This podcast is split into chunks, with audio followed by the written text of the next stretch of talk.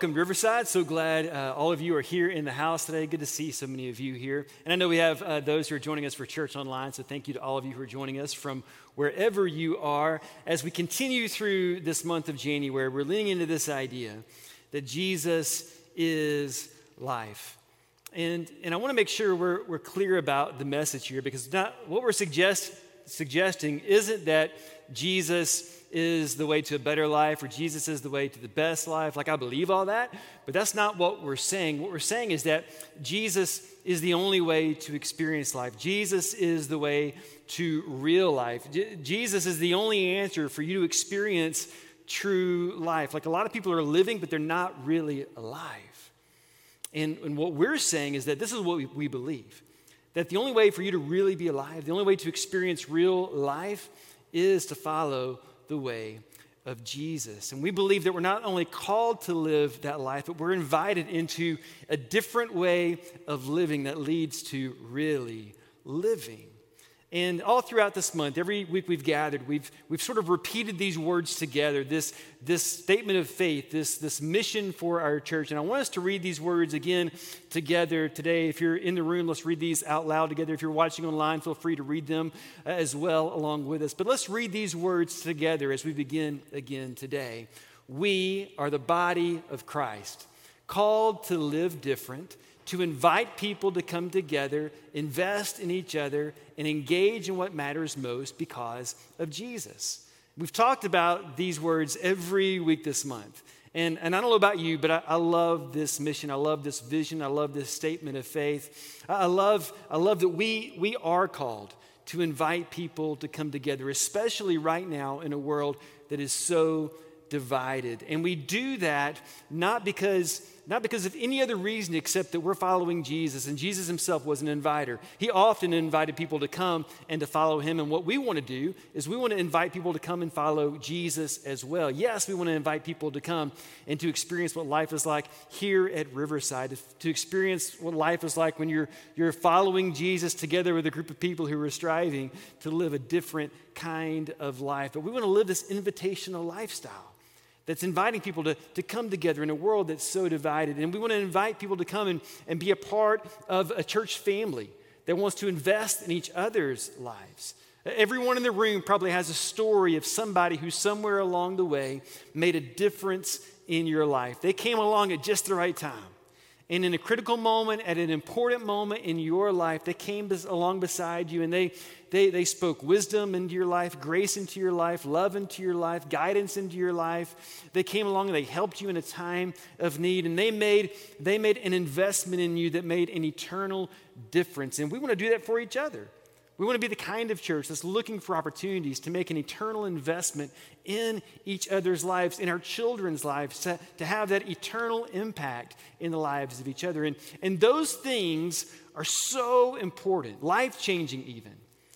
But, but I'll be honest, they fall flat if we somehow miss this final piece. Someone once said it this way learn to live your life in such a way that those who know you but don't know God will come to know God because they know you. Think about that.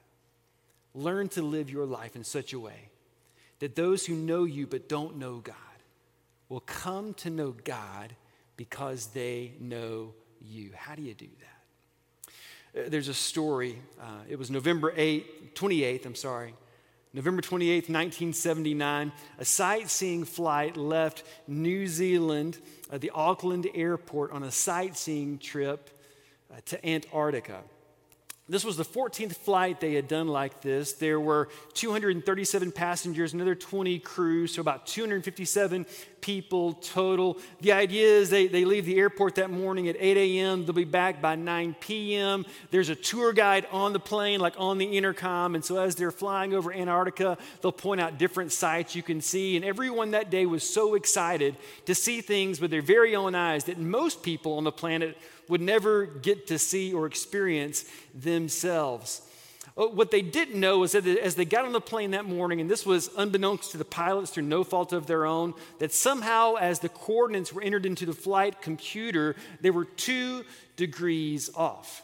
Now, I'm not that good at math. I'm not that smart. People much smarter than me have done the math and figured this out. And I'm actually going to read this to you so I don't mess this up. But they say, they say that for every one degree a plane veers off course, it misses its target destination for one mile for every 60 miles you fly. That sounds like a big word problem. Some of you I just lost. I'm sorry, okay? Uh, here's the idea uh, the farther you travel, uh, the farther away you are from your intended destination. We all get that, right? So they did the math on this, and just think about it this way. Uh, for 100 yards, if a plane were to fly 100 yards, we can visualize that. That's a football field, right? Then you're, you would be, the plane would be 5.2 feet off its course, right? So from, from me to, to Jacob and Sarah here, that's how far off course they would be, about that far, all right?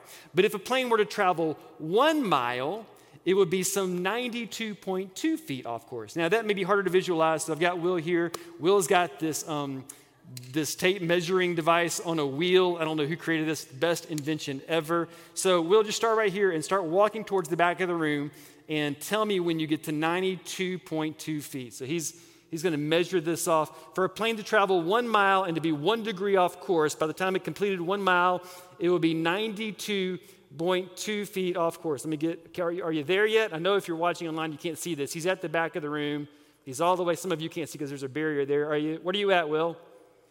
So he's at 80 feet and he's got to the back wall. He's not even there yet. So 92.2 feet would be somewhere out in the foyer, probably, right? That's how far you would be off course. Again, in an airplane, if you've traveled one mile, you might not even realize you're off course. But, but for every, every mile you travel, that's how much farther off course you become. Thank you, Will. I know a lot of us aren't pilots in the room today, so we don't, we don't think about it in those terms, but I think all of us understand what it's like to get off course, right? Some of you, January 1st, uh, rolled around and you made some New Year's resolutions. Now we're 23 days into 2022, and some of you have already given up on those New Year's resolutions. You know, we've already gotten sidetracked, we've already gotten off course. Some of those things that we thought we would do, for whatever reason, just haven't happened the way that we thought that they would. We're, we're only, you know, three weeks into the new year and we've already gotten off course. And for the rest of us, for those of us who didn't make New Year's resolutions, we probably began the year thinking, yeah, this year I, I, I want to be a better husband. I want to be a better wife. I want to be a better father. I want to be a better mother. I want to be, you know, I want to I want to be healthier. I want to exercise more. I want to eat better. Maybe you said as the new year began, I want to get closer to God. I want to feel closer to God. So I want to I want to spend more time in prayer. I want to spend more time, you know, reading scripture. I want to want to make sure I'm I'm at church more this year. These are the things what's interesting is that most of the time we know what to do. We know what direction we need to move in in order to stay on course. But what happens for so many of us is that over time we get distracted. Over time, we, we find ourselves veering off course, maybe only by one degree or two degrees. And, and for a lot of us, we don't even realize it's happening. And the truth is, is we live in a world where so many people have given up on Christianity. Why? It's not because of Jesus. Hardly anybody has a problem with Jesus. Even people that don't think Jesus is the Messiah or the Savior of the world, they think he was a, a, wise person and a good teacher. They don't have a problem with anything he ever said or anything that he ever did. Why, why have they given up on Christianity? It's not because of Christ, it's because of Christians. It's because somewhere along the way, we got off course. Maybe only by one degree or maybe only by, by two degrees, but somehow, somewhere along the way, we've forgotten what Jesus taught us. We've forgotten how he taught us to live as disciples. And over time, we've, we've gotten off track, off course, off target. And, and the problem is, is now we, we live in a world where people who know us, who don't know God, may never even get to know God. And that's a problem. Or they may have a negative view of God because they know us. And that's a problem too. How, how do we learn to live our lives in such a way that people who know us but don't know God would come to know God because they know us. The good news is Jesus answered that question right before he went to the cross. He wanted his disciples and he wanted every disciple and every generation to understand hey, this is how you stay on course. Even when things are difficult, even when you don't know what the future holds, even when things aren't working out the way that you thought they would. This is the answer to the question how do you stay on course in every season, in every circumstance, in every situation? If you have your, your, your Bibles or the YouVersion Bible out this morning, I'd love for you to open up to John chapter 13. In John 13, we find Jesus uh, in an upper room gathered with his closest disciples. And they're there for the Passover meal. And, and what happens in, in, in this moment, what should have happened in this moment, what happens in every moment like this is whenever they gather together for a meal, especially a meal like the Passover meal, is there would be a, a servant in the room who would come around before you started dinner to wash everyone's feet. And I know for some people that may sound strange. That's not something that we do. Why would they do that? And you have to remember, they've spent all day walking around these hot, dirty, dusty Judean roads, right? And at the end of the day, their feet are just dirty and they stink. And, and when you sat down for dinner, you didn't sit down at a table like we sit down at a table. The table's on the floor, so you're literally reclining on the floor at a table. It's not uncommon Uh, to not just to see someone's feet, but to smell someone's feet, which is the last thing that you want to see or smell before you eat dinner. So a servant would come around with a basin of water and a towel and wash everyone's feet. Jesus is now in this room with his disciples. It's time for the Passover meal, but there's no servant. So what does Jesus do? John 13, verse 3, John writes Jesus, knowing that the Father had given all things into his hands and that he had come from God and was going back to God, rose from supper. He laid aside his outer garments and taking a towel, tied it around his waist. Then he poured water into a basin and he began to wash the disciples' feet and to wipe them with the towel that was wrapped around him. Jesus did the one thing that nobody in the room expected him to do. Jesus, undeniably and undisputedly the greatest person in the room, the rabbi, the teacher, Lord, the one person who should not have gotten up from the table, rose from the table, took off his outer garments, and took the position, the place of a servant. The disciples in this moment, literally speechless, stunned. He gets around to Peter, and Peter resisted, but Jesus insisted, and he goes ahead and washes his, his feet and everyone else's feet in the room. Jesus served these disciples in love in this moment. He did the dirty job that no one else wanted to do, even knowing, think about this. Jesus knew that one of those around the table would betray him that night. Jesus knew in just a few hours another one of them would deny that he even knew him. Not once, not twice, but three times. Jesus knew that every disciple in that room that he had spent the last three years of his life would, all but one of them, would abandon him at the cross. I don't know about you, but whenever I know that someone is going to hurt me, the last thing I want to do is serve them or love them. I'm just going to be honest. Uh, we've talked about this before. Hurt people hurt people. When you know someone's going to hurt you, it's like encoded in our DNA to, to hurt them back. But this is not the way that Jesus taught his disciples. In this moment, right before Jesus is going to face the cross, right before these disciples betray, deny, and abandon him, he takes a towel and a basin of water and he serves them in love. And he teaches them with these words. In verse 34, he says, A new commandment I give to you that you love one another just as I have loved you, you also are to love one another. By this, when you love each other this way, when you love others this way, by this all people will know that you are my disciples if you have love for one another. How do, how do we live in a way so that people who don't know Jesus will come to know Jesus because they know us. This is how we do it by serving one another in love. And Jesus is understanding in this moment what's about to happen. He understands he is literally hours away from the cross, which means these disciples that he spent the last three years with, they're about to go through the hardest time in their life.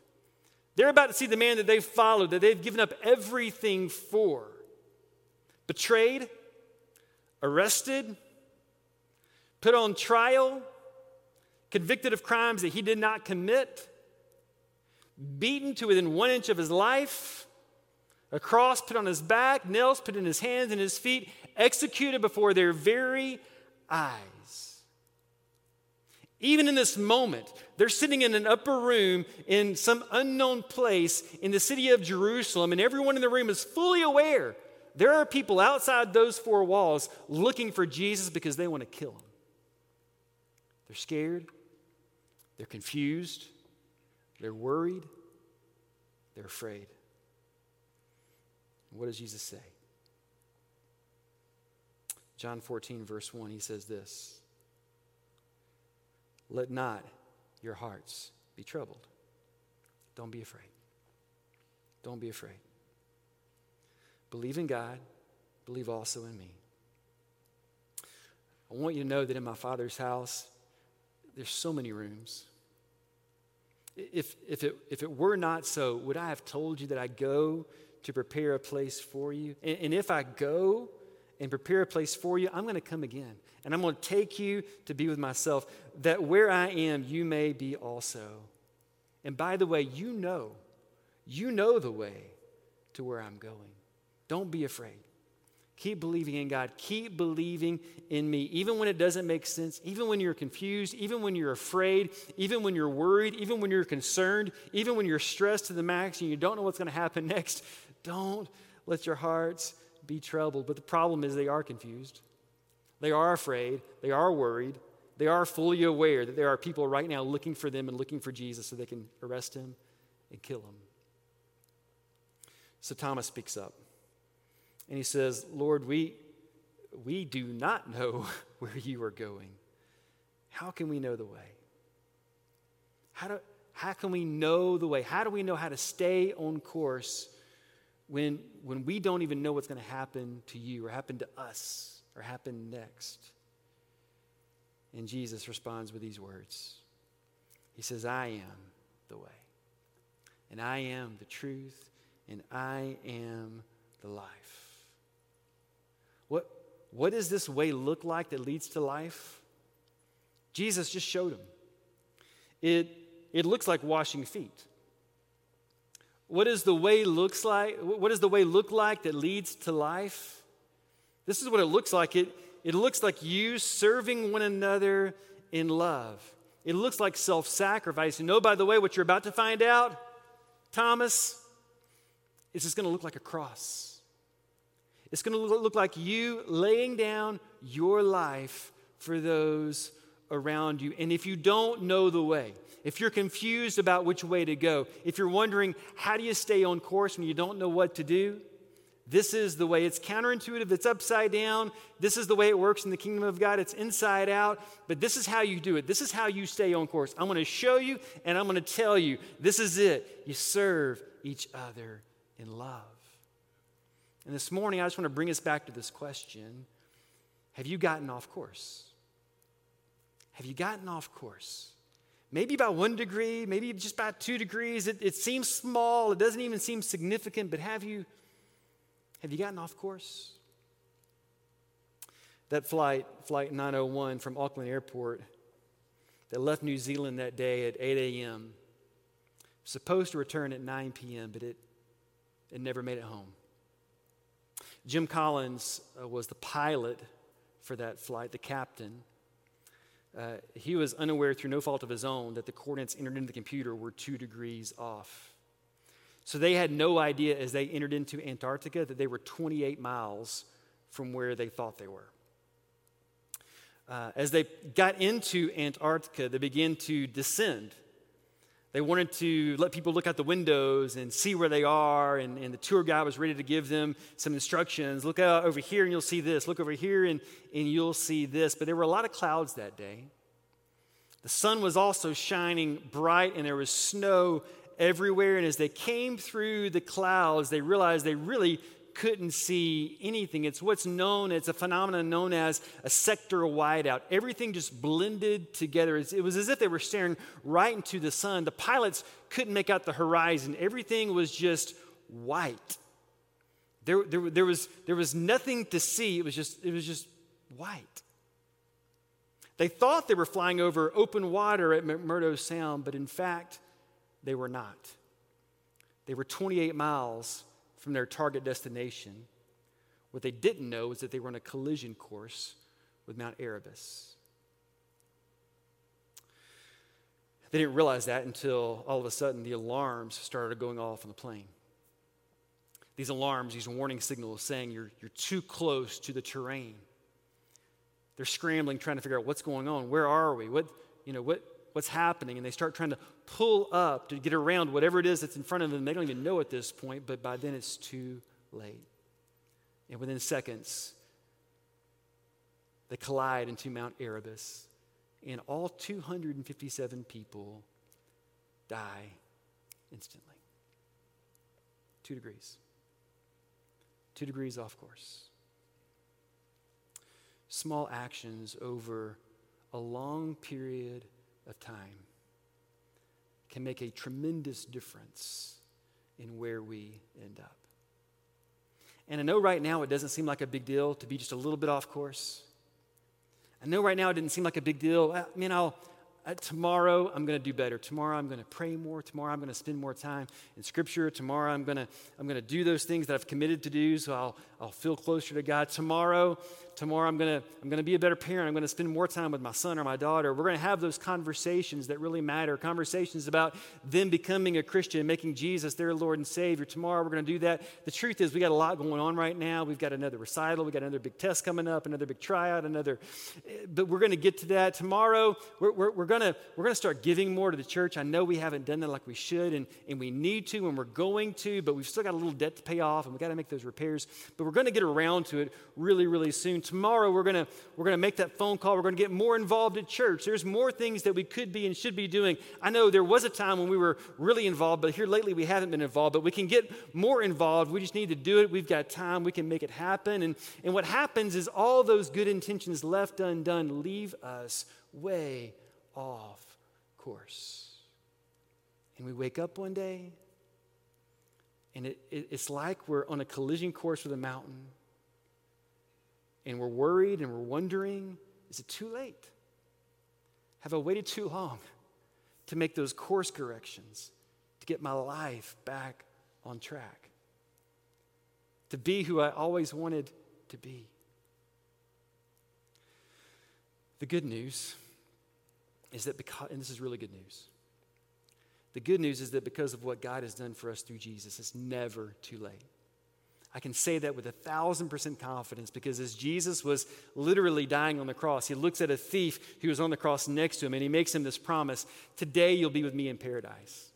I don't tell you that story so that you'll wait till your deathbed to make things right with God, but I say it because this is an example of the grace of God. It's never too late. It's not like you can ever go so far that you can't come home. There's nothing you could ever do to make God love you less. This is the grace of God. It's never too late to make those course corrections. And if you're wondering, how do I do that?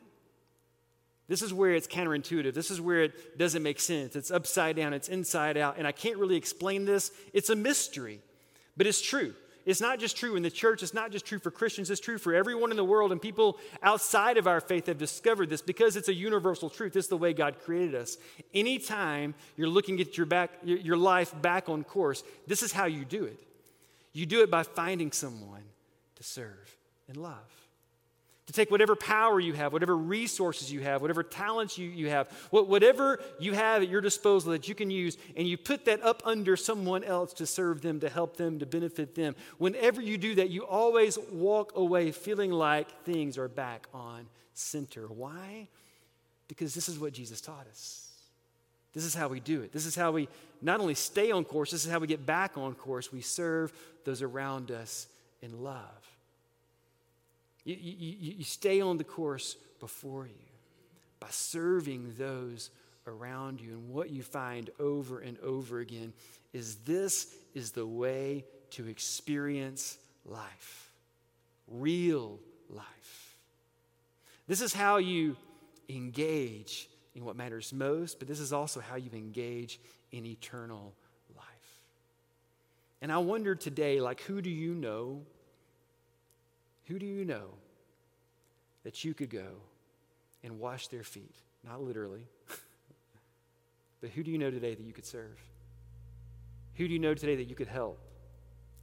Who do you know today that you could come alongside and encourage, bless, help, support, benefit, put an arm around, do something for them, and do it because you know when you do, you're doing it because you want to serve and you want to love and you want them to experience in their life what you've experienced in your life the grace of God. I've said it before and I'll say it again. I don't know. I, I, I think we're probably never more like Christ than when we serve. When you do for someone else what they cannot do for themselves. That's what Jesus did for us at the cross. And when he did that, it did not, by the way, end in death. It ended in life, not just life, resurrection life. And whenever you serve those around you with that kind of sacrificial love, what it ends, in, ends up for you is the same experience. What you experience in your heart, in your soul, in your being, what you experience is resurrection life. Jesus is the way, He's the truth, He's the life. What does that way look like that leads to life? Here's the truth it's serving those around you with sacrificial love. Church, if you would, let's stand. Sometimes I wonder uh, if we're not self sacrificing, if we're not serving those around us in love, are we really even following Jesus? I don't know. I, I, don't know much about flying planes either, but I do know a little bit about just vehicles in general. I know whenever I'm driving my, my truck around town, just one small turn of the wheel changes the entire direction of my truck. And I wonder today what's one small move you could make to get back on course? And the good news is we already have the answer. It's just find a way to serve somebody around you in love. And when you do, as you do, what you will experience is life. And not just life, but resurrection life. Not just resurrection life, eternal life. And as we do that, when we do that, you know what happens? This is what happens.